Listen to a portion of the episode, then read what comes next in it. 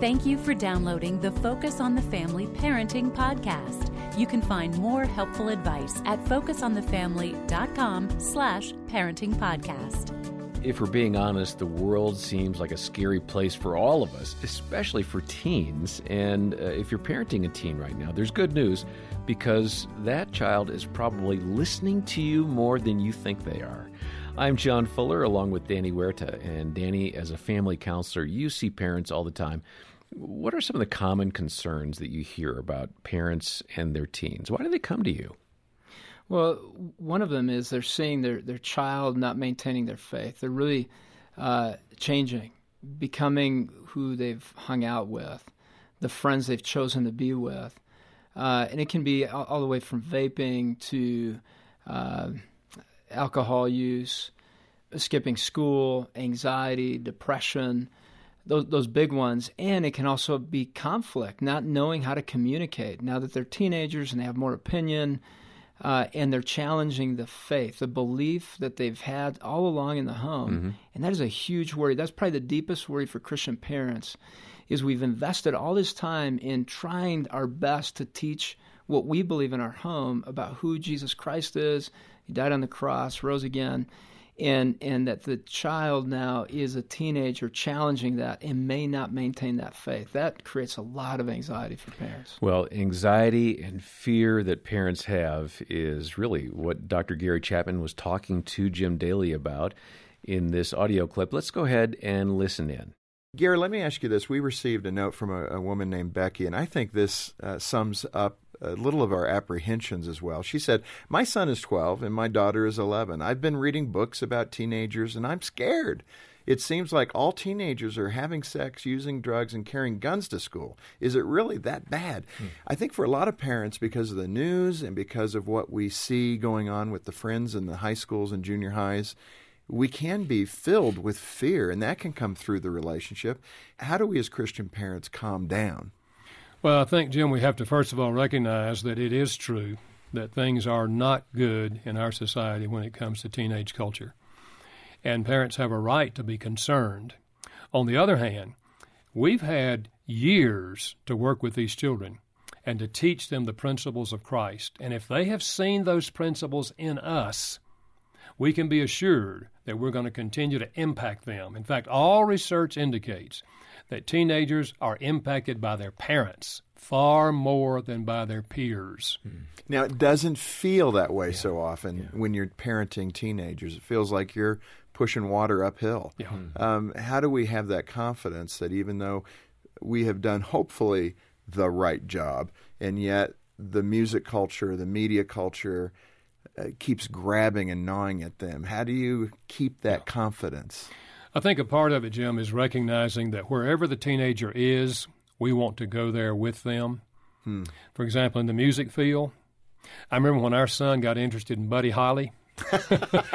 I got interested in Buddy Holly. I read, I read all the lyrics and I picked out the ones I liked and I said, Derek, listen to this, man. I like this line, you know. But whatever they're into, music wise or otherwise, if you will go there, listen to the songs, interact with them. Don't condemn it, not just, you know, preaching sermons against it, but listening to something that might be positive and also listen to the negative, having discussions with them about it, walk with them through the process.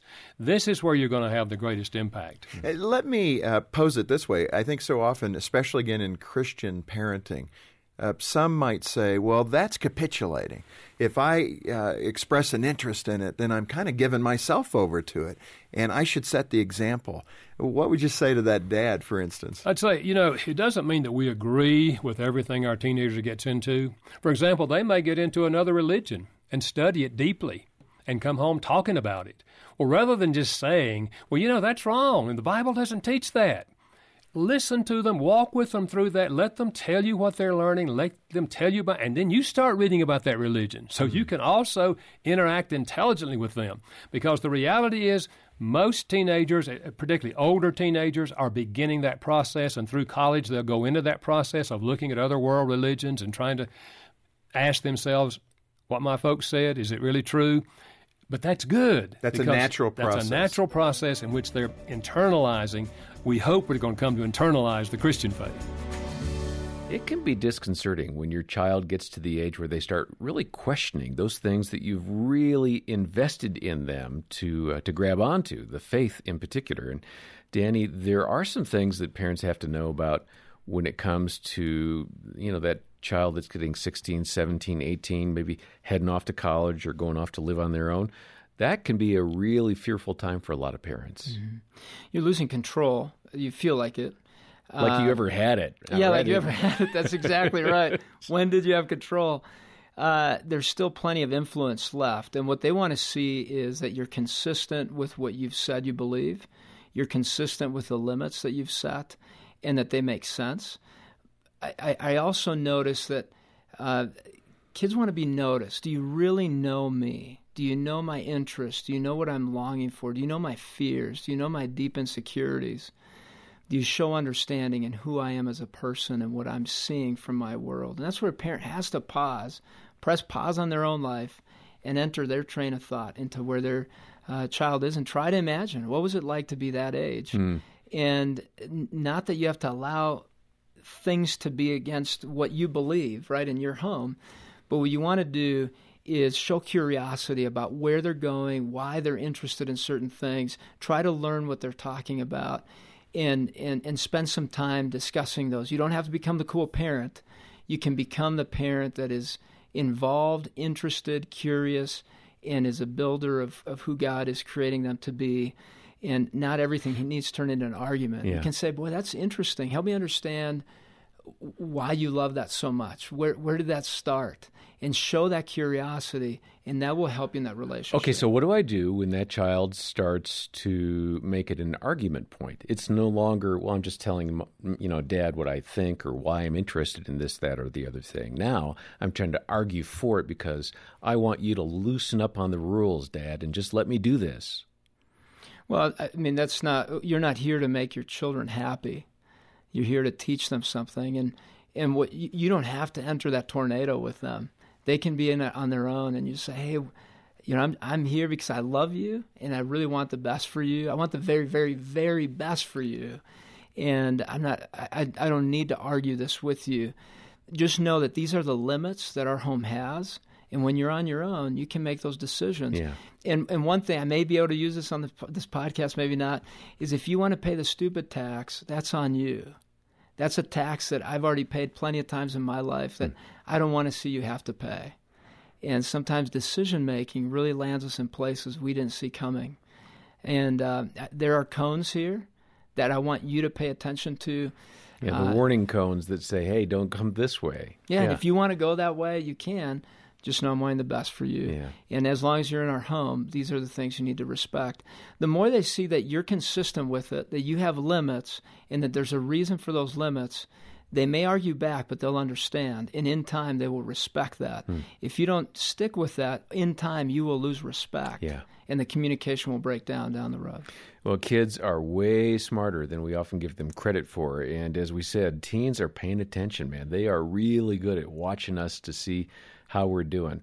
Um, listen, this book by Dr. Gary Chapman is going to be really helpful for you as you deal with with your teenager. Uh, the five love languages of teenagers. Get a copy when you donate to Focus on the Family today. Uh, hit the website. The link is in the show notes, and uh, make a donation or call. Uh, that number's in the notes as well. We have also some free digital content for you. You can download the entire conversation Jim Daly and I had with Gary Chapman. Uh, again, links in the show notes. Uh, but please follow up today. Get a hold of some of the good resources that Focus on the Family has to offer. Next time, we're going to hear from Arlene Pellicane as she talks about being okay with not being friends with your child. Danny just mentioned this. Until then, on behalf of Danny Huerta and the team, I'm John Fuller, and thanks for listening to the Focus on the Family Parenting Podcast.